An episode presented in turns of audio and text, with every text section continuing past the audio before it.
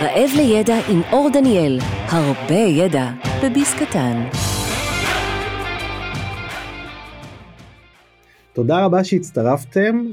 אליי מצטרפת היום דוקטור רינת רוזנברג-קימה, מנחה ומרצה בפקולטה לחינוך למדע וטכנולוגיה בטכניון. פוסט דוקטורט שלה הוא על רובוטים חברתיים. היא עשתה המון דברים, זכתה במלגת מיינדוקייט, אני מקווה שאני אומר את זה נכון, של בית ספר סגול למדעי המוח ובמענק מקרן שמיט. לימדה קורסים שונים, היא מפתחת תוכניות קוריקולום למדעי המחשב, והיא פורצת דרך בתחום כל מה שקשור לרובוטים חברתיים, ועל זה אנחנו נתמקד במהלך השיחה, אבל יש עוד המון דברים שהיא עושה, ונראה לי שאני אתן לה להציג את עצמה בצורה הכי טובה.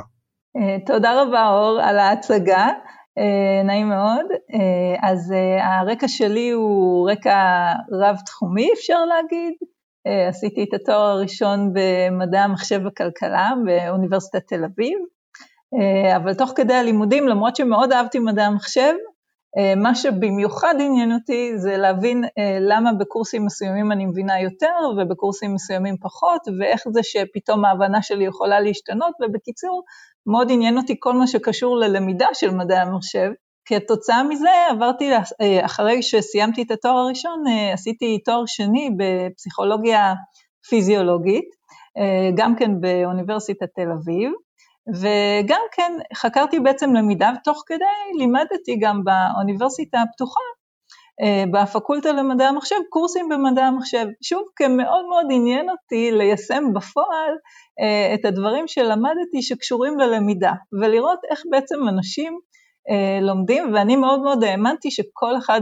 יכול ללמוד את הדברים האלה, כי היה לי איזשהו רגע בתואר הראשון במדעי המחשב, שפתאום הבנתי, אחרי שהיו לי הרבה קשיים, שבעצם הכל מאוד קל, ורציתי להנגיש את הידיעה הזאת לכמה שיותר אנשים. אחרי שסיימתי את התואר השני, עברנו לארצות הברית, ועשיתי שם דוקטורט במערכות למידה, Instructional Design. אחרי דוקטורט עברתי לברקלי, עשיתי שם פוסט דוקטורט, ושם בעצם עסקתי בפיתוח קוריקולום דיגיטלי להוראת מדעים, ואחרי 10 שנים בארצות הברית חזרנו לארץ, ועשיתי פוסט דוק נוסף במעבדת סקרנות של דוקטור גורן גורדון באוניברסיטת תל אביב, בפקולטה להנדסה, שעסקה בעצם ברובוטים חברתיים בחינוך.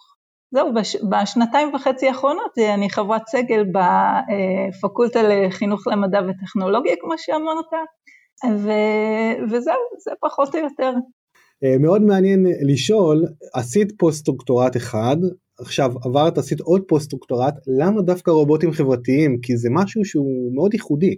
איך בעצם התגלגלתי לזה? אז בעצם כל השנים הייתי בתחום של הטכנולוגיות החינוכיות, אז עוד שעשיתי את התואר הראשון במדעי המחשב, עבדתי בתור מתכנתת במרכז לטכנולוגיה חינוכית, מתח, ועבדתי שם 8 שנים, ואחר כך גם למעשה בדוקטורט שלי, וגם כמובן בפוסט-דוק הראשון, עסקתי בעצם בטכנולוגיות ולומדות שונות.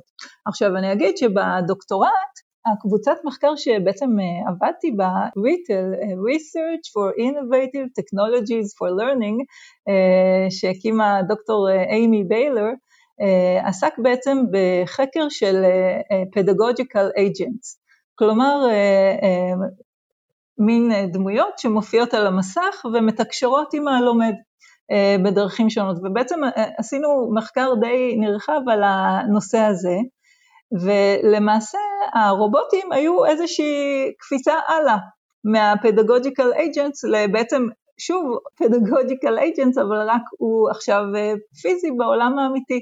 זיהיתם אבל שיש שוני בין התפיסה שלי של דמות וירטואלית לבין משהו שהוא נוכח בחדר? יש התייחסות אחרת? יש הרבה מאוד מחקרים שבדקו שישבו בין ההשפעה של דמות וירטואלית לבין דמות פיזית של רובוט, האמבודימנט שלו, והראו בעצם שלאמבודימנט של הרובוט יש השפעה מאוד גדולה, באופן מפתיע גם על הלמידה וגם על האנגייג'מנט של ילדים שבעצם עושים איתה איזשהו סוג של אינטראקציה. אז מה זה בעצם, למי שלא יודע, מה זה רובוט חברתי? יש רובוט שהוא לא חברתי? אז מה זה בעצם רובוט חברתי? אז רובוט חברתי הוא בעצם ההגדרה, כן, הוא איזשהו רובוט אוטונומי או סמי-אוטונומי שמתקשר עם בני אדם, תוך כדי זה שהוא שומר על החוקים והנורמות החברתיים המצופים ממנו. ולמה? כדי בעצם לתקשר עם האנשים ולשרת אותם באיזושהי משימה. ומה המשימה הזאת יכולה להיות? היא יכולה להיות לקיחה של הזמנה במסעדה, או הדרכה במוזיאון, או עזרה בשיקום, עזרה בהפגה של בדידות לקשישים, כמו איזשהו מין חיית מחמד, ומה שמעניין אותי באופן אישי זה תמיכה בלמידה. אז זה ככה ההגדרה הכללית של מה זה רובוט חברתי. אתם מה חקרתם שרובוטים, איך הם יכולים לסייע ללמידה? אנחנו התחלנו באיזשהו מחקר בשיתוף פעולה עם MIT, שבחן האם רובוט, יכולים להיות תפקידים שונים של רובוט בחינוך. אז רובוט יכול, כן, זאת אומרת, אנחנו תמיד, האסוציאציה הראשונה שחושבים על רובוט בחינוך, היא תהיה של רובוט כמורה. זה גם עשוי ליצור את ההתנגדות הגדולה ביותר, כי אנחנו לא חושבים שאולי רובוט באמת יכול להחליף מורה, ואולי נדבר על זה בהמשך, האם הוא יכול להחליף מורה או לא.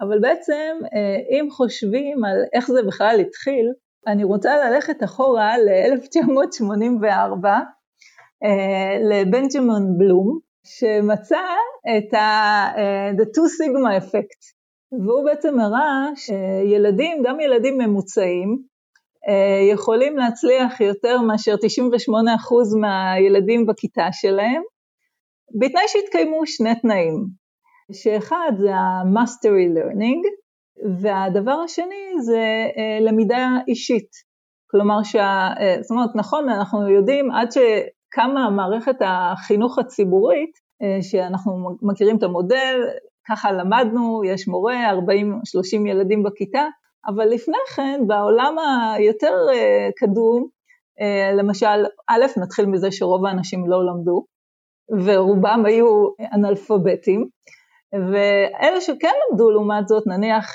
בני מלכים או אנשי האצולה, למדו עם מורים פרטיים, ובעצם בנג'מין בלום מצא שהשיטה הזאת היא הרבה הרבה יותר אפקטיבית. רק מה הבעיה? הבעיה היא שהיא לא סקיילבול, כן? כי אי אפשר עכשיו להשיג לכל תלמיד מורה, בטח לא, זאת אומרת, זה בטח לא היה סקיילבול בשנת 1984 שהוא גילה את זה. ובעצם עוד לפני שבכלל התחילו הרובוטים החברתיים, כי כשאתה שואל אותי בעצם על מה המחקר של הרובוטים החברתיים בחינוך, אז קודם כל יש איזושהי הנחה שרובוטים חברתיים היום משמשים, זאת אומרת יש להם תפקיד משמעותי בחינוך, וזה הנחה מאוד, זאת אומרת זה הנחה שצריך לבחון אותה, הנחה חזקה מה שנקרא. ובעצם עוד לפני הרובוטים, דווקא עוד אפילו משנות ה-70, התחיל להתפתח תחום שנקרא Intelligent Tutoring Systems, שהתחום הזה בעצם עדיין לא היו אז רובוטים, זאת אומרת רובוטים חברתיים, היו אולי רובוטים יותר תעשייתיים, ובעצם המטרה הייתה להשיג את הלמידה האישית, שבלום דיבר עליה, כי אם עכשיו אפשר להתאים בצורה ממוחשבת לתלמיד מורה באופן אישי, שידע מה השאלה הבאה שכדאי לשאול אותו, ואיזה פידבק אולי כדאי לתת לו, האם הוא צריך להמשיך להתאמן בסוג מסוים של תרגלים וכן הלאה, אפשר אולי להגיע למה שבלום מתאר, כי בעצם מה שבלום טען זה שאם כל הילדים יקבלו את השיטה הזאת של ה-Mastery Learning והלמידה האישית, אז בעצם כל העקומה של הלמידה של הכיתה תעבור להיות מעקומה נורמלית שהיא היום, לאיזושהי עקומה שהיא ממש מוטה לצד זאת אומרת, בעצם כולם יכולים להצליח. ואני אישית מאוד מאמינה בזה, אני מאמינה שכולם יכולים להצליח, רק מה, מה שכן, אם היום הזמן הוא קבוע, כלומר, אנחנו באים לבית ספר ויש 30 שעות בשבוע או 20 שעות בשבוע שהילדים לומדים, וההצלחה שלהם משתנה, אז ב-Mastery Learning ההנחה היא שההצלחה היא קבועה, אבל הזמן עשוי להשתנות בין ילד וילד. אז יכול להיות שלא כל ילד יגיע להישגים בשעה, יש ילדים שאולי יצטרכו להגיע לידע מסוים בשעתיים או בשלוש, אבל הנחת המוצא היא שכולם יכולים להגיע לזה, ועוד הנחה בסיסית של Mastery Learning זה שלא צריך לעבור לשלב הבא, לפני ששולטים Mastery, כן, מגיעים לשליטה בשלב הנוכחי. ה-Intelligent Tutoring System שהתחילו, כללו מחקר מאוד מאוד גדול, וברמה המחקרית, הגיעו לפריצות דרך מאוד משמעותיות, כמו למשל Natural Language Processing, זאת אומרת דיבור טבעי בשפה טבעית בין המחשב לבין הילד, ולמשל הבנה של מצב ההבנה של הילד על סמך התרגילים שהוא פתר, נגיד עם Probabilistic Graphical Models וכן הלאה וכן הלאה. יחד עם זאת, ריין בייקר, שהוא אחד האבות המייסדים של Educational data mining, שהגיע קצת אחרי, זאת אומרת שהגיע אחרי ה-Intelligent Tutoring System, ויצא לי לעבוד איתו בפוסט דוקטורט שלי בארצות הברית, אז הוא כתב בשנת 2016, מאמר שקוראים לו Stupid Tutoring Systems Intelligent Humans. והוא אמר ככה, הוא בעצם עשה איזושהי סקירה של ה-Intelligent Tutoring Systems, ובאמת כאילו הוא הראה, באמת הגענו להישגים מחקריים מאוד יפים, אבל בפועל זה התחיל בשנות ה-70, אנחנו היום כבר 50 שנה אחרי, בפועל ה-Intelligent Tutoring System שהצליחו לעשות את ה-scale-up לבתי הספר בצורה יותר המונית, הם עדיין מבוססים על דברים מאוד מאוד פשוטים, לא על איזושהי artificial intelligence, או על איזשהו משהו מאוד מתוחכם, ובטח לא על speech recognition של ילדים, שלא עובד היום עדיין טוב, אלא על דברים ממש ממש בסיסיים, למשל, בהקשר של Mastery Learning, אז למשל חוקים פשוטים כמו, אם הילד הצליח לענות על 5 תרגילים נכונים ברצף, הוא יכול לעלות לשלב הבא. אז דברים מאוד מאוד פשוטים.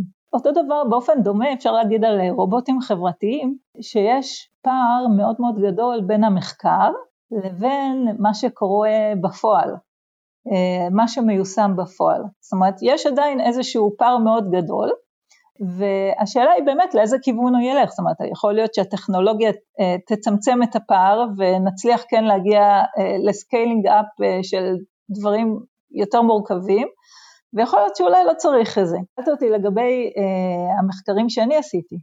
אז למשל, מחקר אחד שעשינו בשיתוף הפעולה עם MIT, עסק בעצם ברובוט שהוא peer, כלומר עמית למידה. הוא רובוט שהוא לא מורה, ואפילו לא עוזר הוראה, אלא הוא ממש רובוט שהוא כביכול בגיל של הילד, וזה היה ניסוי עם ילדים בגיל 5. והרובוט והילד שיחקו משחק בטאבלט, וכל פעם היה תור, פעם זה היה התור של הילד, ופעם זה היה התור של הרובוט, ופעם אחת הרובוט שיחק, ובעצם מה שרצינו לבחון, האם ההתנהגות של הרובוט יכולה להשפיע על ה-Growth Mindset של הילדים. ומה זה Growth Mindset, שזה מונח שהטביעה קרול דווייק, זה בעצם האמונה שאני יכולה ללמוד, אגב זה גם כן מאוד מתקשר ל-Mastery Learning, נכון? האמונה הזאת שאני יכולה ללמוד מה שאני רוצה, להבדיל מנולדתי איך שנולדתי, ועם זה אני צריכה להסתדר בעולם. בעצם מה שהראינו, היו לנו שני תנאים, רובוט אחד שיחק והדגים בעצם על ידי הדגמה, שזה אגב מתחבר לתיאוריה של בנדורה, שדיבר על Self-efficacy, ודיבר על הדרכים השונות שאפשר להשפיע על ה-Self-efficacy, שזה דרכים מאוד קשורות לאינטראקציה חברתית. אז למשל, אם אני רואה מישהו שמאוד דומה לי, מצליח לעשות משהו, נגיד אם אני עכשיו הייתי רואה מישהי ברמה בגילי ועם הרקע שלי מצליחה לרוץ מרתון, עדיין אני חושבת שלא הייתי מאמינה שאני אוכל לרוץ מרתון, אבל אולי קצת יותר. ומצד שני, או אם מישהו היה אומר לי, כן? נגיד מורה שלי היה אומר לי, רינת, אני בטוחה שאת תוכלי להצליח לעשות את זה, זה היה מחזק לי את הביטחון, וכמובן אם אני, זאת אומרת, הוא כמובן דיבר על זה שאם אני עושה את זה בעצמי, אז כמובן שזה ישפיע על ה-self-efficacy שלי, אבל בכל מקרה, הרעיון הוא שלאינטראקציה החברתית, יש השפעה מאוד מאוד גדולה על התפיסות שלנו, והתפיסות שלנו משפיעות על הדרך הפעולה שלנו בעצם בעולם. מה שמעניין אגב להזכיר בהקשר הזה, זה את קליפורד נאס וביירון ריבס, שכתבו את הספר The Media Equation, ובעצם הם הראו שאנשים מתנהגים, מפעילים בעצם את אותם חוקים החברתיים, כאשר הם באינטראקציה עם מחשבים, לעומת עם אנשים.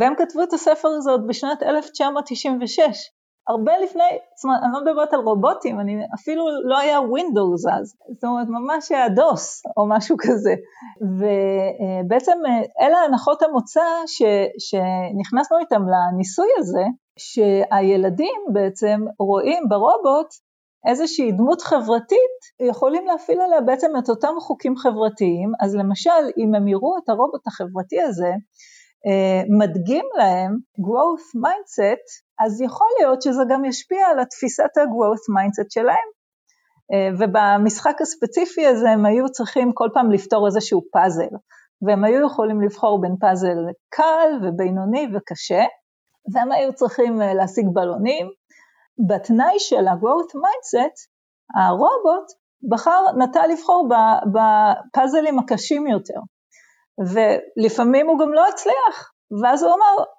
לא הצלחתי, אבל לא נורא, למדתי מזה הרבה, ואני אצליח בפעם הבאה, ולעומת זאת, בתנאי השני, אנחנו לא רצינו לעשות fixed mindset, יחדד לאנשים, מי שלא מכירים את התיאוריות של קרול דווק, זה פשוט הפוך, כאילו ה-growth mindset, אם אני מאמין ונחזק את התחושה של היכולת, אז אותו בן אדם, כמו שהרובוט נכשל, הוא אומר, לא נורא, פעם לא הצלחתי, אבל פעם הבאה אני אצליח, זה גדילה. ה-fixed mindset זה הפוך, הוא נגיד היה נכשל, הוא היה קודם כל בוחר בקהל יותר, או בינוני, והוא היה אומר, גם אם הוא היה נכשל, הוא היה אומר, אני לא מסוגל לבצע את זה, וזה פשוט משאיר אותו מקובע.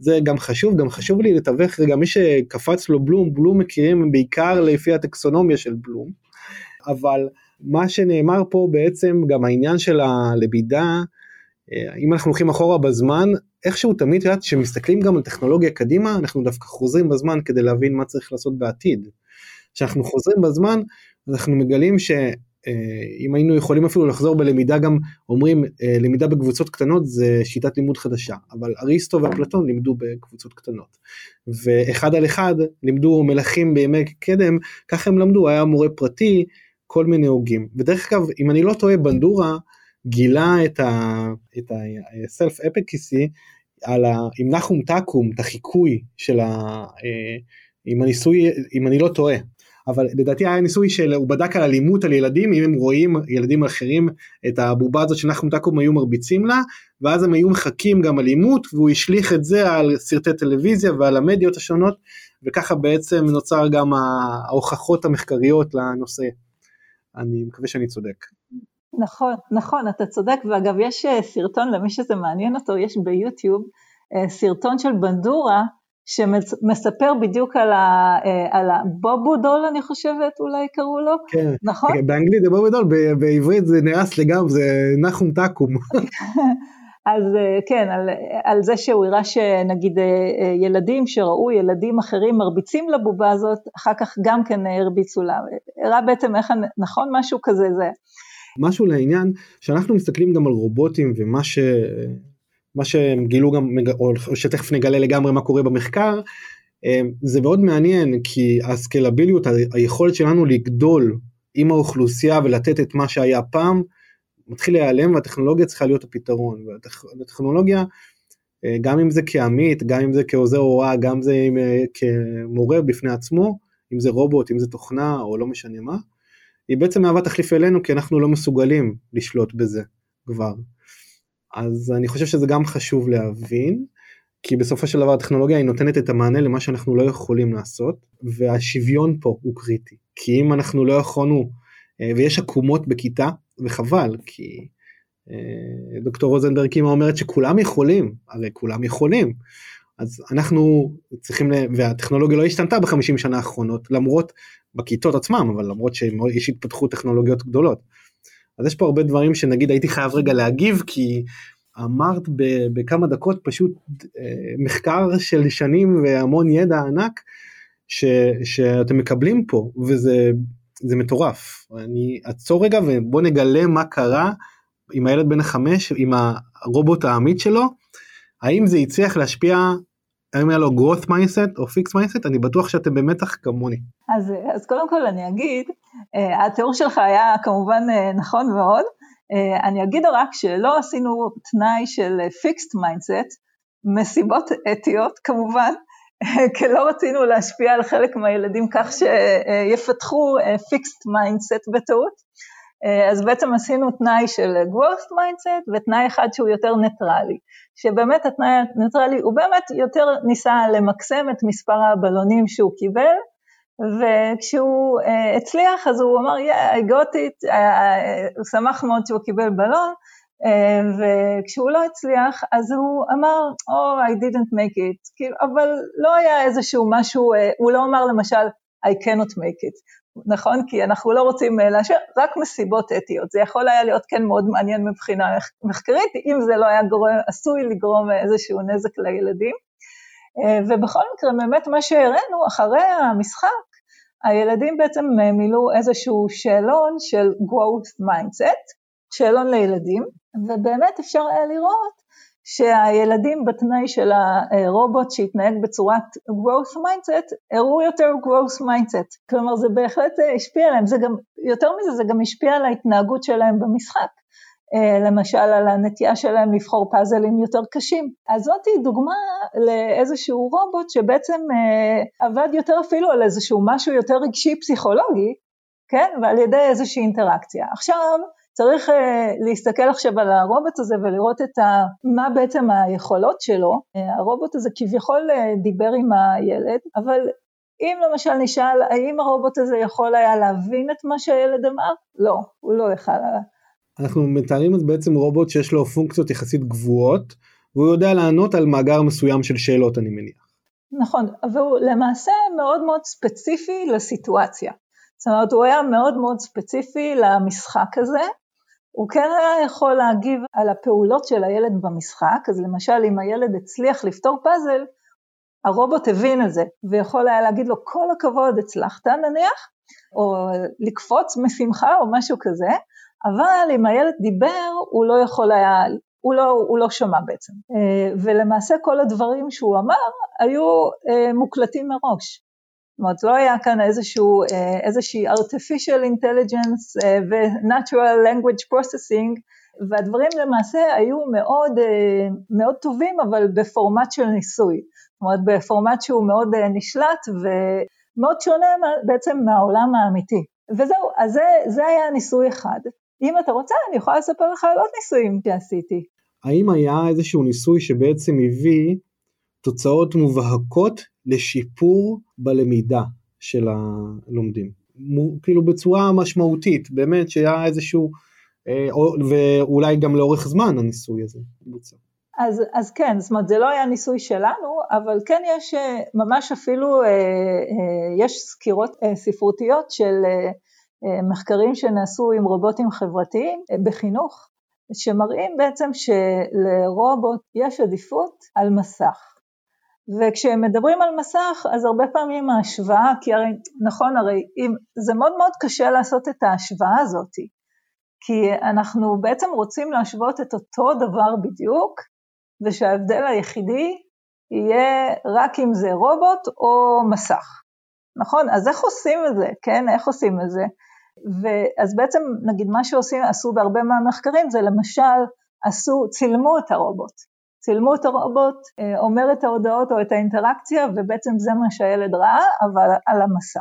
עכשיו, האם בהכרח הרובוט יותר טוב מאשר אפליקציה אחרת לגמרי? נניח סתם, יש אפליקציית דואלינגו, כן? שהיא עובדת נורא נורא יפה, וקשה להשוות אותה, זאת אומרת, קשה להשוות אותה לרובוט, כי היא בעצם מכניסה לתוכה כל מיני דברים נוספים, כמו טקסט ודברים כאלה, אז מחקר כזה למשל לא בוצע, אז זאת אומרת, צריך גם להבין את הקונטקסט של ההשוואה, לזה שהוא מאוד מאוד מוגבל לאיזה שהם ניסים, גם כן שהם מאוד controlled, והם כמובן ניסויים שבדרך כלל המטרה בהם הייתה להראות שהרובוט יותר טוב מאשר המחשב. זאת אומרת שיש כאן גם איזשהו אפקט מגירה כזה, שנגיד מחקרים שלא ראו את התוצאה הנכונה לא נמצאים במאגר הזה. אבל בגדול כן, בגדול כן יש הרבה מאוד מחקרים שמראים של הנוכחות הפיזית של הדבר הזה במרחב יש השפעה.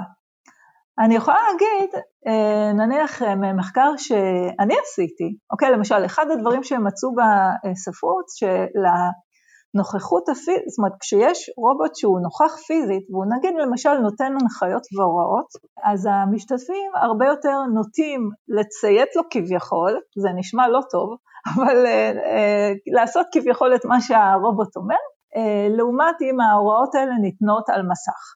והם תופסים אותו, אבל כישות אמיתית, או שפשוט כמכון, כאילו, איך תופסים אותו הלומדים? זה משהו שמסקרן לשאול.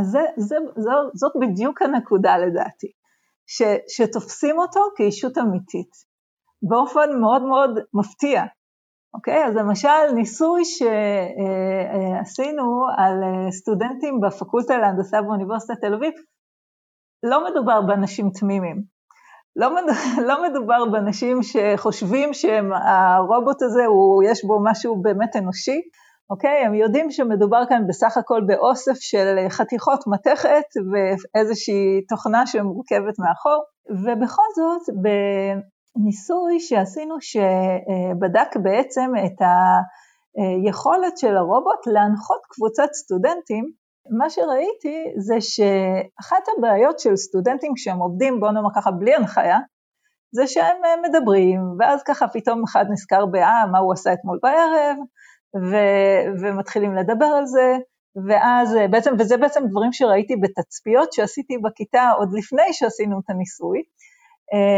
ואז באיזשהו שלב אחד הסטודנטים בקבוצה יגיד, חבר'ה, טוב תראו, אין לנו כבר הרבה זמן, בואו נחזור למשימה, ובצורה כזאת העבודה היא לא תמיד מאוד אפקטיבית. אם נגיד יש מרצה נניח שיושב על הראש ואומר, רגע, יש לכם עכשיו 2 דקות, אז יכול להיות שזה יהיה יותר טוב, אבל בדרך כלל המרצה הוא כן צריך לחלק את הקשב שלו בין הרבה קבוצות, ואז בעצם מה שעשינו זה לקחנו את הרובוט, והרובוט הנחה את הקבוצה.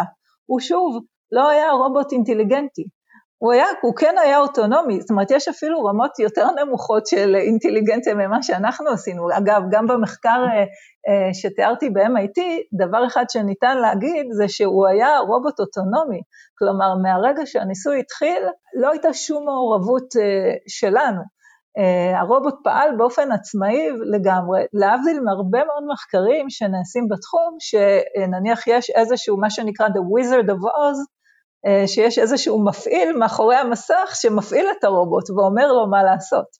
אז זה לא היה המצב, אבל במקרה שלנו כן הרובוט היה אוטונומי, אבל עדיין הוא לא היה אינטליגנטי. הוא אמר למשל לסטודנטים, אוקיי, אז עכשיו נניח, זה היה קורס של אינטראקציית אדם מחשב, הם היו צריכים לפתח אפליקציה, והוא אמר להם, אוקיי, יש לכם עכשיו דקה לחשוב כל אחד לבד, על מי קהל היעד לאפליקציה שלכם, ותתחילו, ואז אומר להם כל אחד לבד, ובאמת כולם עובדו לבד, אחרי דקה הוא קם ואמר להם, אוקיי, מעולה, אז עכשיו יש לכם 2 דקות, לעבוד ביחד, ולייצר איזושהי רשימה משותפת של האנשים שהם קהל היעד של האפליקציה.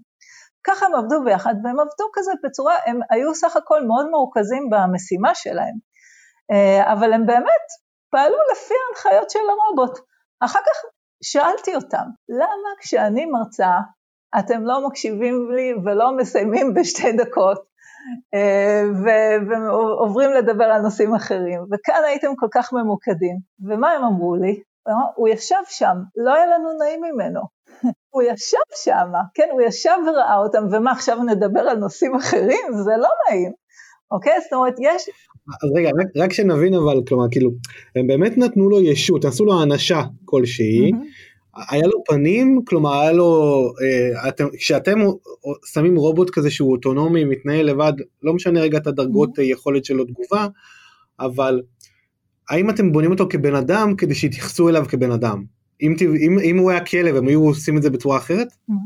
אז א', זאת שאלה טובה, אפרופו שציינתי קודם את המחקרים שעשיתי עם אימי ביילור, אז באחד המחקרים בדקנו למשל האם התגובה לאג'נט שהוא אנושי תהיה שונה לעומת אג'נט שהוא כלב, או אג'נט שהוא אישה, או אג'נט שהוא גפר, וכן הלאה צעיר, צעירה. אז במקרה אנחנו עבדנו בניסוי הזה של הרובוט המנחה קבוצות עם רובוט מסוג נאו, שהוא רובוט מה שנקרא יומנויד, שהוא לא, הוא נראה כמו בן אדם במובן שיש לו ראש, ידיים, רגליים. בניסוי למשל שהיה ב-MIT, הוא היה יותר נראה כמו בובת פרווה. אז הוא היה נראה מאוד מאוד שונה. לפני הניסוי היה לי אפילו איזשהו חשש מסוים שהסטודנטים יחשבו שזה אולי תינוקית, כן? שאני מביאה להם כאילו מין רובוט שהוא כאילו קצת נראה כמו צעצוע כזה ומנחה אותם, אבל לא. הם התנהגו אליו בצורה ככה מאוד עניינית, והקשיבו, והיה להם מאוד חשוב לעשות את מה שהוא אומר להם לעשות, מתוך איזושהי תחושה מאוד מאוד מעניינת, שזה אגב מתחבר עוד פעם ל-The Media Equation, למה שמצאו קליפורד נאס וריבס, ביירון ריבס, שבעצם יראו שאוקיי, זה לא צריך להפתיע, אם האנשה הזאת קורית אפילו ב-level של מחשב משנת 1996, על אחת כמה וכמה, היא תקרה כאשר יש רובוט מולנו, שנמצא במרחב הפיזי. את יודעת שזה נפוץ מאוד להתחתן עם רובוט נשי ביפן. כן. הפך להיות מגפה שם. לגמרי, לגמרי. אבל זה קצת, את יודעת, זה קצת מפחיד כזה, כי כל מה שאנחנו קוראים בספריו של אסימוב וכאלה ואחרים, אז יכול להיות, כשאני מסתכל על ילדים צעירים, האם זה לא גם מפחיד? שהם יפתחו רגשות או קשר מסוג שהוא קצת מוזר לנו, כשאנחנו באנו מעידן אחר, שמגיל צעיר הם מתרגלים לנוכחות שהיא אינה ביולוגית. אז שאלה מעולה, באמת יש קהילה אפילו מאוד גדולה של חוקרים שעוסקים באתיקה של רובוטים, ובאופן ספציפי, אתיקה של רובוטים בחינוך, יש באמת כמה נקודות שעולות. זאת אומרת, דבר ראשון, שזה גם נמצא גם בלומדות שקיימות היום, גם במחשב, זה העניין של הפרטיות, כן? כי ברגע שהרובוט עכשיו מתקשר עם הילד, ובעצם מוציא ממנו כל מיני אינפורמציות, שאולי המחשב לא היה יכול להוציא באותה קלות, אז נכנסת כאן שאלה של פרטיות, מי יגן על הילד הזה מפני זה שמישהו, שהרובוט יעביר את האינפורמציה, אוקיי? בין אם במודע או שלא, במזיד. עכשיו, למשל, שאלות אותיות שונות, למשל זה, נניח הרובוט אומר, הילד אומר משהו לרובוט באופן אישי, כאיזשהו חבר, ואז המורה מוציאה נניח מהרובוט הזה את מה שהילד אמר. האם זה אתי? אוקיי, האם זה אתי? כי הילד לא ידע את זה. עכשיו, יש דברים נוספים, כי אם למשל בלומדות, כן, ה-Intelligent Tutoring System, אז אפשר היה לדעת את הרמה של הילד בכפלים, בכפל, אז אוקיי, אז זה בסדר, אבל כאן אנחנו בעצם מדברים על אינפורמציה שהיא הרבה הרבה יותר מורכבת, כי למשל נכנסה כבר כן טכנולוגיה של, למשל, זיהוי הבעות פנים, ואפשר לדעת נגיד שיוסי היה מאוד עצוב היום בשיעור הזה והזה, והאינפורמציה הזאת יכולה לעבור. האם זה בסדר או לא בסדר? אוקיי? זאת שאלה אתית. יש עוד שאלות, יודעת שאני מסתכל על רובוט בלמידה, כאיש למידה, אני אומר לעצמי, הוא יכול לגרום לי להתמודד עם הבעיות הכי רציניות כרגע בלמידה, שזה בעצם פיר שמלווה אותו, שהוא לא לבד, שזה בדידות הלומד, שזה בעיקר הנטישה שקורה בקורסים דיגיטליים ומוקים, נטישה המונית, הרבה לא שורדים, והקושי העיקרי הוא בדידותו של הלומד, וחוסן רגשי. כלומר, שאנחנו צריכים לשלב בלמידה, הרי למידה הוא תהליך שמשלב רגש. בסופו של דבר אתה מתחבר למורה, למנחה, לתהליך, לעמיתים שלך, שהוא נעלם עם מסכים קצת, וצריך לראות איך מפתחים אותו עבור הלומדים שלנו. אז אם אני שם לו נוכחות כזו שמפתח, זה מצד אחד זה מדהים, ומצד שני זה גם, כלומר הפרטיות זה עניין אחד, עכשיו הרגשות והלב והנפש של הילד זה גם מלחיץ, כי אתה אומר לעצמך, הוא לא מורגל אז להיות ליד בני אדם, בוא נגיד נקרא לזה עידן קורונה 2, אז התמודדנו עם היכולת ללמוד, שיפרנו את יכולת למידה, אבל פיתחנו, הוא יכול להיות, כלומר אנחנו לא יודעים מה ההשפעות עדיין. נכון, אז באמת הבעיה של הפרטיות היא רק אחת הבעיות, ויש עוד הרבה בעיות. אז למשל, בעיה נוספת שמתקשרת למה שאמרת, היא בעיה של הונאה, כי בעצם הרובוט מפתח איזשהם יחסים עם הרובוט, שהם לא באמת אמיתיים, ובעצם כל מה שהרובוט אומר לילד, האם זה אמיתי או לא. אני חושבת שיש כאן איזשהו באמת שאלה שלה לגבי ההונאה, עד כמה זה הונאה, כי למשל אם אני תכנתתי את הרובוט, ואני, רינת, באמת שמחה שתלמיד שלי מצליח לפתור. ובעצם במובן הזה, בעצם מה שעשיתי זה, הכנסתי לרובוט הזה איזה שהם רגשות אמיתיים שמתעוררים אצלי, כשאני רואה הצלחה של התלמיד. אז בעצם יש כאן איזשהו משהו של בעצם העברה של היכולת האנושית לתוך המרחב הרובוטי. עדיין, כן, עדיין, יש כאן איזושהי פגיעה ביחס האנושי, כי עדיין אנחנו מפתחים איזושהי מערכת יחסים עם רובוט, ואחר כך יכולים לחשוב שאפשר להשליך ממנה אולי לעולם האמיתי, למרות שהרובוט הוא לא עד כדי כך מורכב ומתוחכם. אגב, רובוטים עובדים מהבחינה הזאת מאוד טוב עם ילדים אוטיסטים, כי הם מאפשרים יכולת של הורדת דרגות הקושי, בוא נאמר ככה, של ההצפה של ילדים אוטיסטים חווים, כשהם באינטראקציה אנושית מורכבת, אז בעצם ברגע שהם חווים איזושהי אינטראקציה עם רובוט, המורכבות החברתית היא הרבה פחות גדולה. ולכן הם יכולים בעצם להתאמן עם הרובוט על איזשהם כישורים חברתיים בצורה יותר טובה, מאשר האימון כשהוא מתבצע מול אדם אנושי. אז במובן הזה לפעמים הרובוטים יש להם איזה שהם יתרונות על הבן אדם, אבל זה משהו מאוד מאוד ספציפי. אגב, עוד בעיה אתית זה בעיה של היקשרות, כי נניח עכשיו הילד פיתח, אגב זה גם יכול להיות בעיה גם כשמדברים על יחסים בין ילד למורה, כן? כי גם עם מורה אנחנו יכולים להיקשר למורה מסוים, ובסוף השנה אנחנו נצטרך להיפרד ממנו ולקבל מחנך אחר, מחנכת אחרת, אבל זה נכון גם לגבי רובוט. עכשיו, במובן הזה, כשמדברים על הבעיה האתית בתחום של רובוטים חברתיים, דווקא מדברים, הרבה פעמים מציינים כדוגמה, דווקא קשישים.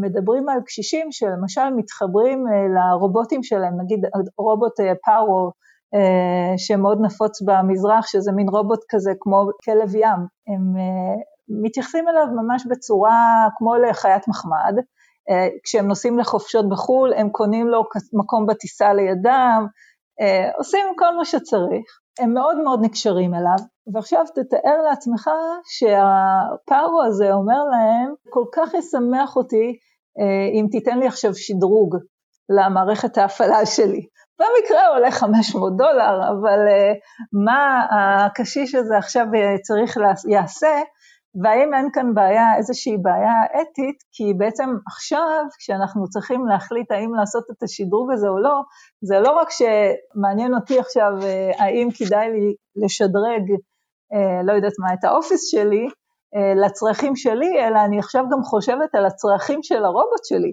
והרובוט שלי עכשיו אמר שיש לו איזה שהם צרכים שאני צריכה עכשיו לספק אותם, ושוב זה מציף כל מיני בעיות אתיות מאוד מאוד מורכבות, בפרט שמדובר בחינוך, כן? בפרט שמדובר בחינוך ואינטראקציה עם ילדים, ולכן בגלל זה אגב אני נמצאת בתחום, כי אני באמת חושבת שזה משהו שכדאי לחקור אותו, כי זה יגיע לשם בסופו של דבר. זה מאוד מעניין, אבל אני חושב שההורה בבית, כולנו, רובנו, אני חושב שמי שמקשיב לפודקאסט הזה, הם הורים, והם אומרים לעצמם, וואו, יש פה מלא בעיות שעדיין אנחנו לא יודעים, או אתגרים, נקרא לזה, זה יותר נכון לקרוא לזה אתגר, אנחנו ב-Growth Mindset, אז האתגרים הללו, הם ענקיים, הם עדיין לא נחקרו לעומק, וכרגע אם מציעים לי רובוט לילד שלי, שאת בשורה התחתונה, במצב כיום, האם יש יותר יתרונות או חסרונות? אז קודם כל נתחיל מזה שרובוטים חברתיים ברמה מאוד גבוהה, אין היום בשוק, אין דבר כזה. אז היה למשל סינתיה בריזל, שאיתה עשינו את המחקר על ה-Growth Mindset, היא בעצם פתחה סטארט-אפ לפני כמה שנים כבר בשם ג'יבו, ופיתחה בעצם רובוט חברתי, the first social robot. וזה רובוט שנראה בצורה מאוד מאוד שונה, אגב יש גם חברה ישראלית שפיתחה את הרובוט אליקיו, שזה רובוט לאנשים מבוגרים, קשישים, והרובוט של סינתיה, ג'יבו, הוא בעצם החברה פשטה את הרגל, ולא למה, והשאלה היא למה, וזאת השאלה, כן? זאת אומרת, כי זה עדיין לא נמצא שם, עדיין היכולות של האינטראקציה הבין אישית, של התקשורת המילולית, יש איזושהי מערכת ציפיות מרובוט, שהיא שונה ממערכת הציפיות שיש לנו למשל מסירי, נניח. מסירי אוקיי, אנחנו מבקשים, תנגני את זה, תעשי את זה, תנגני ככה, אבל כשאנחנו מתקשרים עם רובוט, אנחנו מצפים ליותר. אנחנו מצפים שבאמת אפשר לדבר איתו, כמו עם איזשהו חבר או משהו כזה. אבל כמו סירי ואלקסה וכל העוזרות של החברות הטכנולוגיה הגדולות, יש פה, הן גם מתחילות להיות יותר מפוצות, כי זה כבר הופך להיות יותר זול ונגיש לכולם, אבל זה כמו כל טכנולוגיה חדשה, את יודעת, גם שמסתכלים על חינוך, על טכנולוגיות מתקדמות כמו VR, או גם מציאות רבודה, לא רק וירטואלית, הם עדיין לא התקבלו לגמרי במיינסטרים, או לא נעשה בהם שימוש נרחב נקרא לזה, או אפקטיבי, גם אפשר לערר על זה, כי זה עדיין מאוד יקר, אבל כמו שהעולם הזה מתקדם, העולם מתקדם הזה למלא טכנולוגיות שיכולות לייצר את עצמם, לא קוד וטכנולוגיות שיכולים לייצר סביבות בעצמם, ובינה מלאכותית וכו', אז אולי בעתיד הקרוב גם המציאויות השונות יהיו יותר נגישות, וגם הרובוטים, כי הכל עניין של עלות. נכון, לגמרי, ואני בהחלט חושבת שהרובוטים ייכנסו, והם צריכים להיכנס, וזה באמת שאלה, השאלה היא רק שאלה שלה, למצוא את הסוויט ספוט הזה, שבו באמת היתרונות היחסיים של הרובוט עולים, אוקיי? כי יש לכל ילד היום גם טלפון, ויש אפליקציות, ויש טאבלטים, ויש מחשבים, הכל למעשה כבר יחסית מאוד מאוד נגיש, ויחסית זול, עדיין אני טוענת שלרובוטים כן יש איזה שהם יתרונות, אבל מה הם בדיוק היתרונות האלה? זה באמת מה שמעניין אותי לדעת. עכשיו, אפרופו, למשל, נגיד שפה, כן? אני הייתי מאוד שמחה, למשל, אם היה לילדים שלי איזשהו רובוט שהיה סתם, נגיד, מתאמן איתם על שפה, כן? נגיד, הם מדברים אנגלית, או לומדים ערבית, או צרפתית, אני לא יכולה לעשות את זה, אוקיי, ואני לא, ולמעשה הדרך הכי אפקטיבית, אי אפשר גם לעשות את זה בשיעור פרטי של שעה בשבוע, כדי להגיע באמת לאיזושהי התקדמות ושליטה בשפה, זה פשוט צריך לדבר, ואם היה רובוט כזה שאפשר לדבר איתו בצורה אינטליגנטית ובצורה ממש כאילו שעונה לכללים החברתיים, זה יכול להיות סופר אפקטיבי, ואני חושבת שברגע שיהיה דבר כזה זה יעבוד, וילך, אבל זה פשוט באמת למצוא את המקום הזה של איזושהי אינטראקציה, שבאמת נותנת איזשהו ערך מוסף. הסוויט ספוט, כמו שאת אומרת, של למצוא את היתרונות שעולים על החסרונות, זה משהו שאני חושב שבכל דבר צריך לחפש, אבל את יודעת, התחלתי עם זה, ואמרת שאולי נדבר על זה, האם באמת רובוט, או בינה מלאכותית גם, את יודעת, מסך, או זה, שבסופו של דבר ייכנסו לחיינו בצורה יותר משמעותית בהמשך, האם הם יכולים להחליף את המורה? תלוי במה, אוקיי? אז תלוי במה. באופן כללי, ברמה הכללית ביותר, אני חושבת שאנחנו רחוקים מאוד מלהגיע למצב שרובוט יכול להחליף מורה. בהרבה מאוד מובנים. זאת אומרת, אני חושבת שקודם כל מה שחשוב להבין, ואנשים באמת לא מבינים, זה עד כמה מורכב התפקיד של מורה. כי אנשים חושבים, רגע, יש מכוניות שנוסעות אוטונומיות, שזה למעשה גם סוג של רובוט, שנוסעות על הכביש, וזה עניין של חיים במוות, כן? מישהו, חס וחלילה, מישהו יכול להידרס, ועדיין זה עובד וזה נמצא על הכביש, זה די מדהים. אז למה שאי אפשר יהיה לארגן איזושהי artificial intelligence למורה בכיתה? אז מבחינת הבעיה החישובית, אין להשוות בכלל בין המורכבות של מכונית אוטונומית, שצריכה לנסוע בכביש ולהימנע מלדרוס אנשים, זה עדיין נראית לי משימה מאוד מורכבת, שאנחנו כבני אנוש מגיעים לרמת השליטה הנדרשת רק בגיל, נכון, 17-18, משהו כזה, ועדיין עושים הרבה מאוד טעויות. אין מה להשוות מבחינת המורכבות החישובית לבעיה של social artificial intelligence, שבעצם זאת היכולת שנדרשת ממורה. כי אם אני עכשיו מורה, אז נדרשת ממני היכולת, א', להבין מה הרמה של הילד, במה הוא נתקע, ברמה הקוגניטיבית, שזה נניח מה שה-Intelligent Tutoring System מנסים לעשות. גם כן, כאמור, כזכור, לא ממש הצליחו להיכנס לזה בקנה מידה רחב, אבל אפשר לעשות דברים כאלה. אבל זה לא בזה, זה נגמר.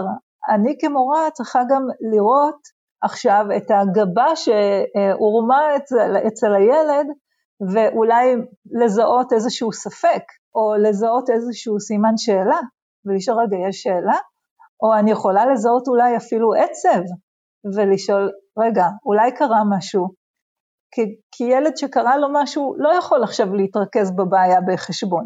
אני רוצה עכשיו נגיד נתחיל את השיחה עכשיו עם הילד, וננסה להבין מה קרה, רמת המורכבות שנדרשת כדי לנתח ולהבין את הדברים של הילד אומר, ולהסיק מהם מה המצב הקוגניטיבי שלו, והרגשי שלו, והמוטיבציוני שלו, זו בעיה חישובית כל כך כל כך מורכבת, שאנחנו ממש ממש לא נמצאים שם, מבחינת ה-state of the art. אגב, שמעתי הרצאה, לפי ההרצאה הזאת, it's not in our generation, מה שנקרא. זה יקרה מתישהו, כן? זה יקרה מתישהו, אבל אנחנו כרגע מאוד מאוד רחוקים. אבל מצד שני, רובוטים כן יכולים לעשות דברים שדווקא יכולים אפילו להקל על המורים. למשל, לעשות עבודות מונוטוניות. למשל, בניסוי אחר שעשינו, הרובוט בעצם... ענה לשאלות של סטודנטים, אבל לשאלות שהיו מוגדרות מראש. זאת אומרת, היה ניסוי בקורס בפקולטה לחינוך, באוניברסיטת תל אביב, שלימד את הסטודנטים על דיסלקציה, איך לאבחן דיסלקציה. ובעצם הסטודנטים התחלקו בקורס לקבוצות, והם קיבלו איזשהו case study של תלמיד, של ילד, עם דיסלקציה, והם היו צריכים לנתח לפי המבחן שהוא עשה, איזה סוג של דיסלקציה יש לו. ובעצם מה שקרה בכיתה הרגילה, אני תמיד אוהבת להיכנס קודם כל לכיתה, ולראות מה המצב בעולם האמיתי, לפני שמכניסים אליו רובוט, ולראות מה הבעיות שיש שם. אז באמת אחת הבעיות המרכזיות שהיו שם, זה שכל הכיתות, כל הקבוצות בכיתה הצביעו, והמרצה הייתה רק מרצה אחת, אז היא הייתה צריכה לתזז בין כל הקבוצות, ולנסות לענות לכולם, וכמובן שהיא לא הצליחה לחלק את עצמה לכמה, ואז כאן בעצם אפשר היה להכניס את הרובוט, ושאלתי אותה, אז מה בעצם הבעיה של, כאילו, מה בעצם הם שואלים אותך? ו-90% מהשאלות הן חוזרות על עצמן, זאת אומרת, הן מתייחסות למבחן הזה שהילד הזה עשה, ויש שם הרבה זוגות של מילים, וכל אחד זה סוג טעות, אז שואלים, רגע, זה סוג טעות כזאת, זה סוג טעות כזה, ובעצם אמרתי, אוקיי, אז בואי נסתכל על כל הסט הזה של השאלות, זה סט גדול של שאלות, אבל עדיין חסום, ונענה על כולם, והיא מילאה את טבלת אקסל גדולה עם כל התשובות האפשריות.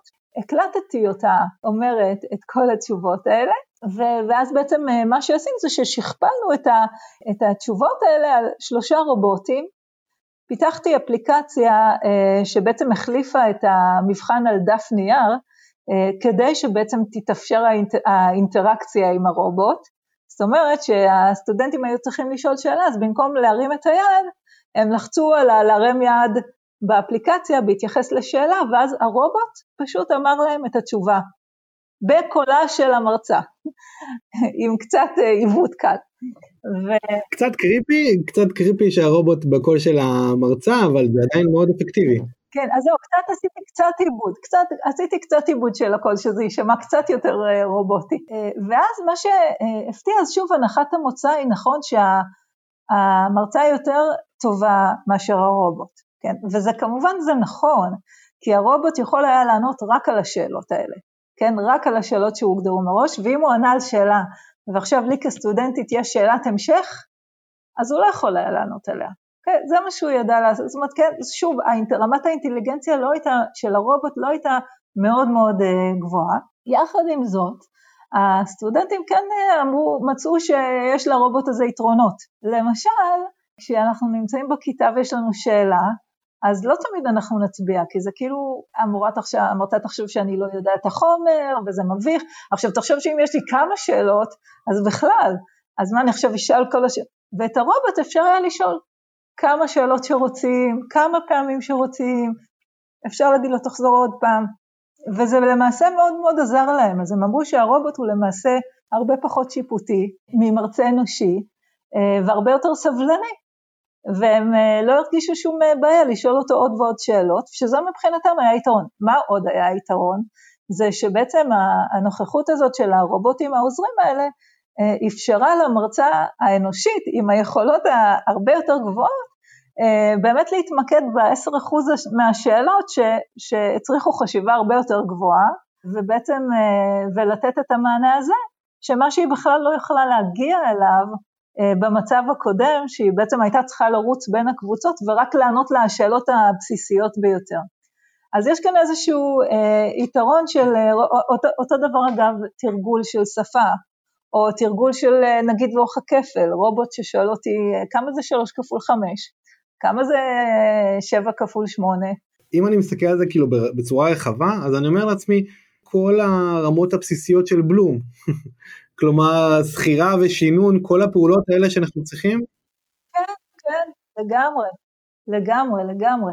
וזה אגב הייעוד המקורי של רובוטים באופן כללי, כן? זאת אומרת רובוטים מהמילה רובוטה, שזה המשמעות של זה, זה עבודה ככה, עבודה מה שנקרא העבודה היותר הסיזיפית, או אני לא יודעת איך לקרוא לזה, המונוטונית, שאנחנו לא רוצים כבני אדם בהכרח לעשות אותה, נכון? כמו האי-רובוט שעכשיו מנקה לנו את הבית, וכמו מכונות הכביסה שעושות לנו את הכביסה ומדיח הכלים, אני חייב להגיד אנקדוטה על זה, לנו יש רובוט שהוא מנקה בעצם את כל הבית, אני לא זוכר של איזה חברה, הוא מנקה את כל הבית ואנחנו קוראים לו רובי, ולפעמים אנחנו מתעצבנים שהוא נכנס לנו לחדר ויש לנו באמת רגשות אליו, אז רובוטים נותנים עבודה סיזיפית והם אמורים לעזור, אבל לפי איך שזה נראה גם לפעמים מתפרש, זה לא הולך לקרות בזמן הקרוב, כביכול לא בדורנו כמו שאת אומרת, אבל הם כן ייכנסו אולי בדרגות יותר נמוכות דווקא למערכת,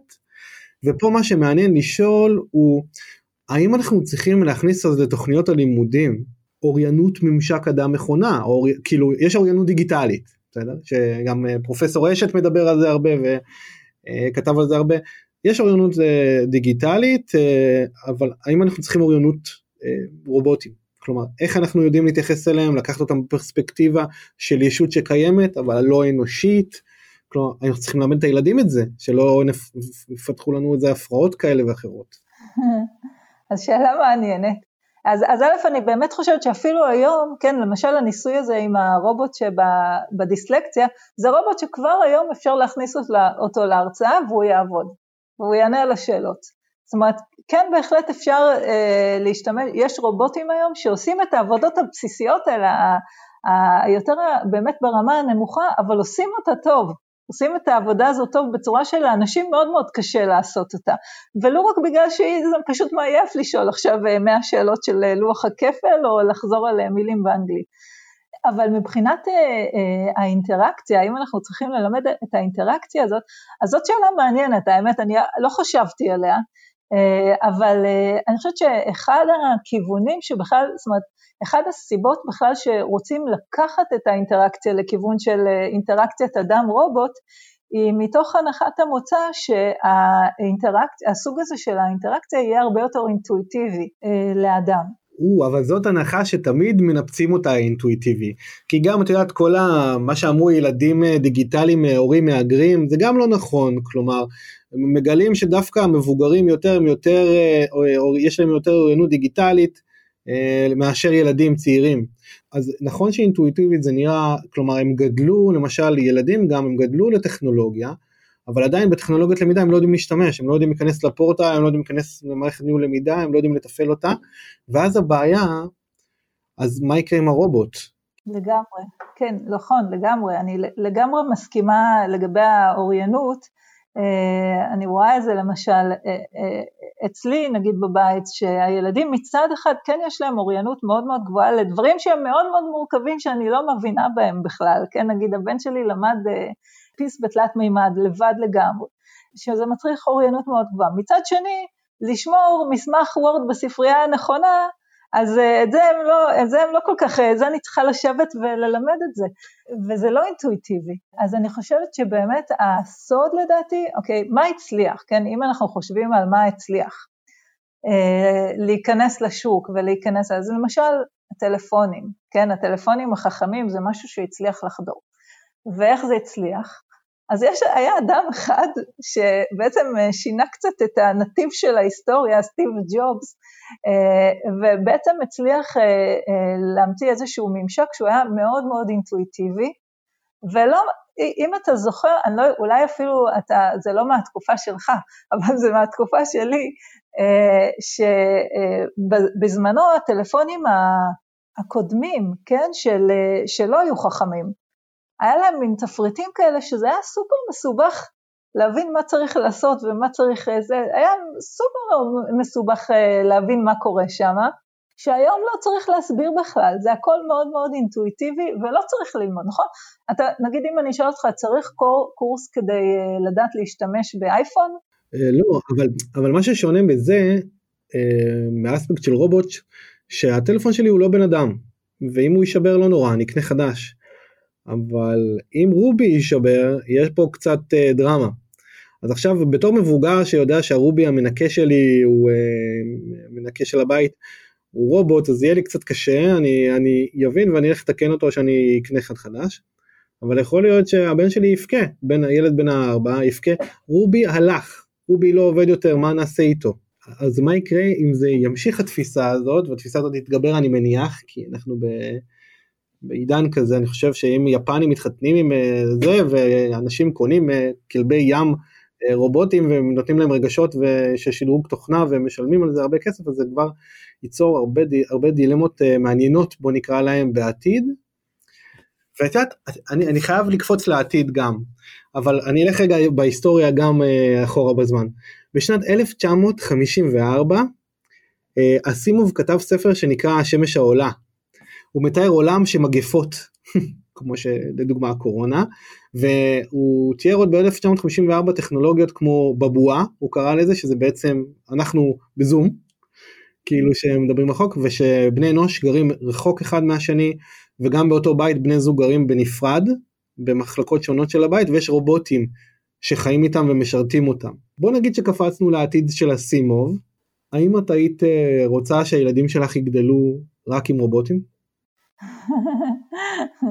אז אני מאוד מקווה שלא, אני מאוד מקווה שלא, יחד עם זאת אני כן חושבת שאני אשמח שרובוטים יעזרו להם להגשים את עצמם בצורה יותר למעשה סטיב ג'ובס למשל דיבר על ההשוואה בין, אמר שאפשר להשוות למשל בין בעלי חיים, היא ברמת האנרגיה שהם צריכים להשקיע כדי נגיד לעבור מרחק של לא יודעת מה 100 קילומטר, אוקיי? ואני לא זוכרת אפילו מי היה הראשון ומי היה האחרון, אנחנו כבני אדם היינו ממוקמים במקום מאוד מאוד נמוך בדירוג הזה, אבל הוא סיפר שאם אנחנו עכשיו לוקחים אופניים ונותנים לבן אדם אופניים, אז בעצם היכולת שלנו עולה בעצם למקום הראשון, אנחנו בעצם עוקפים את כל בעלי החיים, ובעצם מגיעים למקום הראשון, ביכולת של המינימום מאמץ שצריך, כדי לעבור מרחק של 100,000 קילומטר, או מה שזה לא יהיה. ואני חושבת שבאופן דומה, אם אנחנו מסתכלים על החיים שלנו, אנחנו אולי לא רוצים בהכרח לעבור קילומטרים, אבל אנחנו כן רוצים למשל ליצור דברים, ליצור דברים משמעותיים לעולם. ואני שואלת את השאלה, כמה צריך להשקיע, כמה אנרגיה צריך להשקיע, כדי ליצור משהו משמעותי, כמו למשל הפודקאסט שלך, אוקיי? אז אם היית צריך לעשות אותו לפני 10 שנים, אתה כנראה היית צריך להשקיע הרבה יותר אנרגיה, מאשר אתה צריך להשקיע היום עם הטכנולוגיות הקיימות לשידור של פודקאסטים. ולמעשה ההתקדמות הזאת, הטכנולוגית הזאת, מאפשרת לך למשל היום, לממש את היצירתיות שלך בצורה כזאת שלא הייתה אפשרית לפני 10 שנים, ובאופן דומה, אני כן מקווה שהרובוטים יאפשרו לילדים שלי לממש את היצירתיות שלהם והתרומה שלהם לעולם, בצורה יותר יעילה מאשר היום, רק מזה שהם יחסכו להם עבודות, למשל נניח כמו הרובוט, האי-רובוט שעובד אצלנו בבית, אבל גם זה יכול להיות בדברים אחרים, כמו למשל יעזרו להם ללמוד שפה חדשה, או יעזרו להם אולי ללמוד כישורים חברתיים חדשים, או יעזרו להם למשל, שזה אחד המחקרים שאני עושה עכשיו, יעזרו להם להיכנס למוד של מיינדפולנס ושל פוקוס. אז זה למשל משהו שאני אישית הייתי מאוד רוצה, שיהיה לי רובוט כזה, שיעזור לי להיכנס למוד כזה של עבודה מאוד מאוד אפקטיבית. אני חושב שכל אחד היה רוצה, ואני כן חושב שמסתכלים על זה ככה, רואים את היתרונות. היה לי חשוב לשאול את השאלה הזו בצורה קיצונית, כדי לראות האם את מובילה בתחום תהיה מוכנה לשים רובוט שילמד את הילדים שלה, ומסתבר שכן. אז זאת אומרת, תדעת, אם הסנדלר לובש את הסנדלים שלו, אז נראה לי שאפשר ללכת על זה. ומשהו שאת אמרת עכשיו, שהוא מאוד סופר מעניין, שבעצם הגישה הזאת של רובוטים היא לא שונה כמעט מכל גישה אחרת, היא בעצם מחזקת את היכולות שלנו, כדי לאפשר לנו להגיע ליותר, וגם ליצור הרבה יותר שוויון ממה שאמרנו בנושאים הקודמים. אבל אני חושב שבודה היה מתהפך בכיוון אם הוא יודע שרובוט ילמד מיינדפולנס. או שכן או שלא. מעניין מה בודה היה אומר על... זה באמת מעניין. אני רוצה קצת כזה, בגלל שאת עכשיו מתעסקת בלהכשיר את המורים, ולחקור גם את כל מה שקשור לרובוטים, והרבה בהוראת תכנות וקוריקולום דיגיטלי, אז בעצם אפשר להגיד שאת מאוד מובילה בעולם החינוכי הטכנולוגי. ואיפה את רואה את העולם הזה הולך בשנים הקרובות? אני לא יודעת לאן הוא ילך, אבל אני יכולה להגיד לאן אני מקווה שהוא ילך. וכשאני חושבת על לאן אני מקווה שהוא ילך, אז אני חוזרת למעשה לעבר,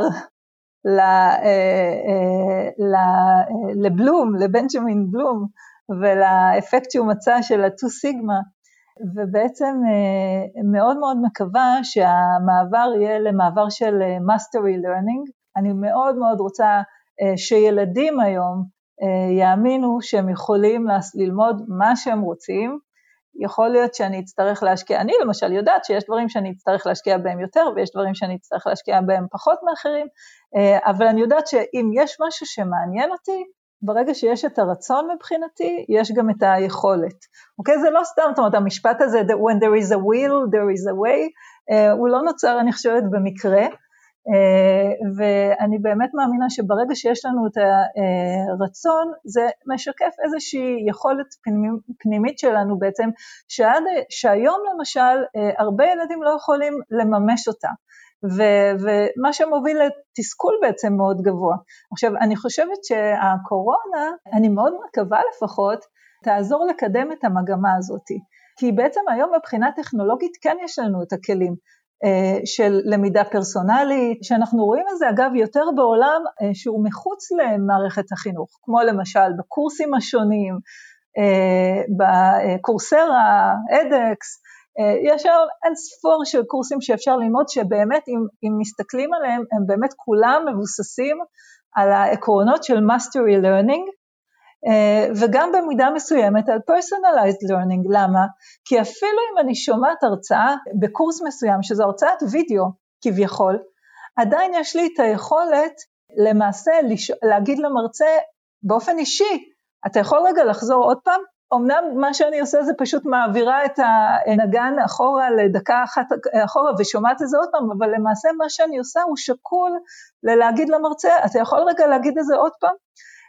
אז בעצם זה מאפשר לי בעצם צפייה הרבה יותר אקטיבית בחומרי הלימוד, ושהיא הרבה יותר אישית, בפרט אם נוספים לזה גם פעילויות אקטיביות אחר כך, כמו למשל תרגולים, ואני יכולה לראות, אני למשל כבר ב10 שנים האחרונות פחות או יותר, לוקחת קורסים בקורסרה, וזה מה שאני עושה, אני א' מקשיבה באופן אקטיבי, וב' אני עושה גם הרבה מאוד פעילויות בקורס, נגיד למשל, בדרך כלל יש כל שבוע בוחן, אז אני עושה את הבוחן, ומבחינתי זה איזשהו ריאליטי צ'ק, הרבה פעמים לילדים שהם עושים בוחן, היום במערכת החינוך, זה איזשהו משהו ככה מאוד הרי גורל, הם יצליחו, אם הם לא יצליחו, הם לא יכולים לשפר את זה, אין מועדי בית, ואני אומרת, אין דבר כזה, אוקיי, בקורסים שיש היום במסגרות האלה של המוקים למשל, אין דבר כזה, אין מועד בית.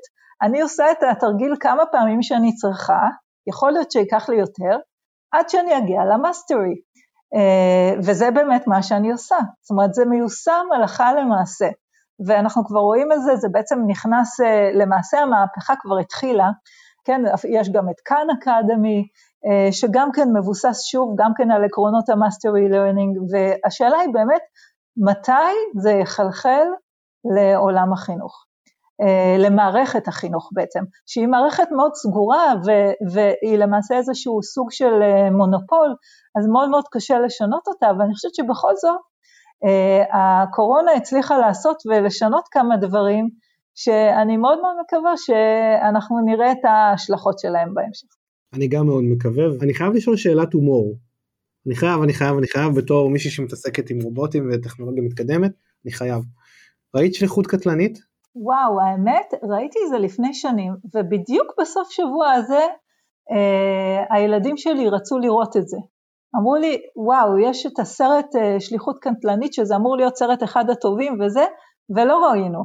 אבל כן, אבל זה השתלטות הרובוטים, נכון? ראיתי, זה ממש ממש מוזר. נכון, הייתי חייב לשאול את זה, קודם כל יש כמה שליחות קטלנית, זה כבר זה, ארנולד שוורצנגר המקורי, לפני הרבה מאוד שנים, עכשיו יש כל מיני חידושים, היה חידוש לא מזמן, זה באמת שאלת הומור, כאילו לא באמת הכי קשור, אבל ברגע שיהיה להם מודעות, בוא נגיד בעתיד הרחוק של 100 שנים, אפילו יכול להיות יותר מהר בגלל הקצב גידול המידע, יהיה להם מודעות. מה אנחנו, האם אנחנו מפתחים רגשות לרובוטים, זה קורה, זה אנחנו רואים, האם הם יפתחו עניין אלינו, לשמר אותנו, מה אנחנו בשבילם? וואו, דווקא זאת שאלה ממש לא הומוריסטית, זו שאלה ממש טובה. אני חושב, אתה נכנס כאן לדלת פתוחה, של בעצם המשמעות היותר עמוקה, של מה זה רובוט, ומה זה, אוקיי, אז אנחנו כתרבות מערבית אומרים שכמובן התשובה היא לא, אוקיי? התשובה היא לא, רק לנו כבני אנוש יש, אם תקרא לזה אולי נשמה נניח, ואת היכולת הזאת היא לאהוב בחזרה נניח, אבל זה הנחה שצריך להסתכל עליה בצורה, הייתי אומרת ככה, לא חד משמעית, כי למשל, אם אנחנו נסתכל אפילו עלינו כבני אדם, עד לפני משהו כמו 100 שנים, לא חשבנו שלבעלי חיים יש נשמה, אוקיי? חשבנו שרק לבני אדם יש נשמה, והרחבנו את זה למעשה גם בעלי חיים, אוקיי? אנחנו כן מאמינים שנניח לכלב שלנו יש רגשות כלפינו, נכון? אנחנו לא נחשוב שהכלב שלנו לגמרי פועל על אוטומט. זה חשבו ככה, עד לא מזמן. מה שמעניין זה באמת לראות את ההתייחסות של התרבות המזרחית לרובוטים, ולעצמים באופן כללי, ואם אנחנו חושבים ומניחים שרק לאנשים יש נשמה, אז בתרבויות אחרות מאמינים שגם לאובייקט שהוא לחלוטין לא אנושי, זאת אומרת דומם, יכולה להיות נשמה, ועל אחת כמה וכמה כשמדובר ברובוט, שרובוט יש לו איזה שהם דרגות חופש ואיזושהי מורכבות, ואני אפילו אגיד יותר מזה, יש בו קצת מהנשמה של הבן אדם שתכנן אותו, כי אם תכנן אותו בן אדם שרצה לעשות טוב, ורצה להגיד למשל, שימחת אותי מאוד שפתרת את התרגיל נכון, אז משהו מהנשמה, עכשיו אני זה לחלוטין דיבור היפותטי, כן? אבל משהו מהנשמה הזאת יכול להיות חדר עכשיו, ברמה הקוונטית אפילו, לתוך החלקיקים, החלקיקים של הרובוט. אוקיי? ומחשבים קוונטיים אגב, זה גם כן משהו שהולך ומתפתח, שנמצא עדיין בחיתולים, אבל זה גם יקרה. ואם יהיו לנו את המחשבים הקוונטיים האלה, שאולי יוכלו ליצור איזושהי תקשורת נניח עם תאים אנושיים, אז יכול להיות, אז אני לא הייתי פוסלת את זה, אז אני לא יודעת, אין לי דעה לכאן או לכאן, אבל זה לא משהו שבשלב הזה אני יכולה לפסול אותו על הסף.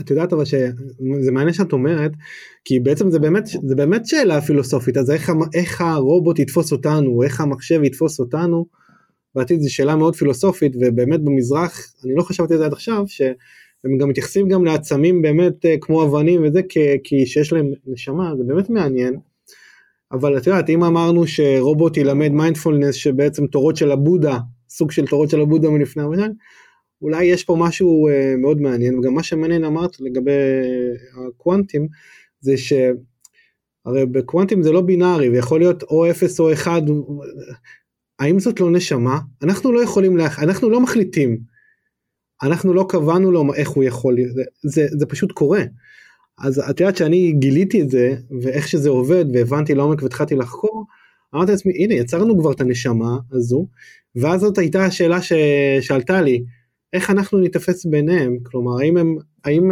כמו שלנו יש רובוט מחמד, האם אנחנו נהיה בני אדם מחמד, נהיה שווים להם, או כמו שאת אומרת, חלק מהעשייה שלנו נכנסה אליהם לקוונטים, ואולי יש להם, אולי הם יאהבו אותנו, או שזה יהיה כמו המטריקס, שאנחנו נהיה סוללות חשמל, כאילו, זה עתיד לא ידוע ומרתק. זו שאלה מעולה, זאת שאלת $1,000,000, זה באמת, כי אנחנו באמת יש כל כך הרבה דברים שעד כמה שאנחנו נניח כמדענים, כחברה שהיא מאוד מאמינה במדע בגדול, ומנסה לקדם אותו, יש עדיין כל כך הרבה שאנחנו לא יודעים, אוקיי, ולא רק מהשאלה הבסיסית ביותר, של מאיפה באנו ולאן אנחנו הולכים, אנחנו לא יודעים, אוקיי? אנחנו לא יודעים את הדברים הבסיסיים ביותר עדיין, אז על אחת כמה וכמה, מבחינתי אנחנו לא יכולים לדעת, למשל, האם יכול להיות שתהיה נשמה, באיזשהו אובייקט שהוא לא בהכרח אנושי, אני באמת לא יודעת, וזו באמת שאלה סופר מעניינת, אם כן, אם התשובה היא כן, מה הם יחשבו עלינו? וואי, והאם, למשל, האם זה יהיה תלוי באיך שתכננו אותם? האם זה יהיה תלוי במי שתכנן אותם? האם הם אולי יאמצו את הרגשות של מי שתכנן אותם באותו זמן? לא יודעת. אם יהיה להם רגשות בכלל, גם? כאילו זה... אם יהיה להם רגשות בכלל, האם יהיו להם רגשות? כן. אני רק רוצה אז כאילו לסכם, אני חושב שעברנו על המון דברים, גם תיאוריות, גילינו שבעצם הטכנולוגיה של העתיד היא בעצם מהעבר, כי אנחנו בעצם רוצים לאפשר דברים שהיו בעבר ולא יכולים להיות בעידן האנושי של הצפת מידע ושל גדילה ענקית, ואיך אנחנו יכולים לספק פרסונליזציה ולמידת מאסטרי, ורובוטים כן ייכנסו בשלבים כאלה ואחרים בחיים שלנו, לחינוך של הילדים שלנו, איך אנחנו יכולים ללמד את הילדים שלנו, להגיב לרובוטים, ובתקווה שהרובוטים יאהבו אותם בחזרה, אי שם בעתיד, ועל המון נושאים סופר מעניינים בעצם שעברנו עליהם בפרק, שקשה מאוד לסכם, כי יש פה הרבה עניין של מהות, שאתה מבין שהטכנולוגיה היא כלי עזר לקדם את האנושות, ואיך לעשות את זה נכון, אבל מה שכן המסר העיקרי הוא שלדעתי רובוטים הוא כלי משלים למרצה, למורה, בצורה מעולה. הוא יכול לתת מענה לפעולות סיזיפיות, לרמות חשיבה יחסית נמוכות, שצריך לזכור ולשנן המון חומרים, וזה יכול להיות כלי עזר מדהים להוראה, והוא חייב לדעתי להיכנס בצורה הרבה יותר משמעותית בכלל בחינוך, בכלל מערכות מתקדמות צריכים להיכנס לחינוך באופן כללי, זה קיים יותר באקדמיה וקיים הרבה יותר בעולם העסקים, אבל אני חושב שרובוטים, אז לפי מה שאנחנו לומדים בפרק הזה, יכולים להיות כלי מאוד משמעותי, ואני רוצה להודות לך גם על המחקרים ועל הידע ועל הזמן שהקדשת לפרק הזה, היה לי כבוד ומדהים ולמדתי המון, ואני מקווה שמי שמקשיב גם אתם, אז תודה לך דוקטור רוזנברג-קימה על הכל. תודה רבה לך אור שהזמנת אותי, והיה לי באמת כיף כמו שהבטחת. אני שמח, תודה לאל, אז תודה רבה, ונתראה בפרק הבא, תודה רבה. תודה רבה, להתראות. רעב לידע, פודקאסט בו אור דניאל מביא נגיסי ידע בעולמות הלמידה, הטכנולוגיה והיזמות. לומדים מארכיטקט למידה שעשה קריירה מללמוד. הצטרפו לחוויה שלא רק תעשיר את חייכם, אלא גם תיתן לכם את הידע, כלים, כישורים ומיומנויות להצלחה. מי שלומד גם נהנה וגם מצליח. תוכן מבית learntech.co.il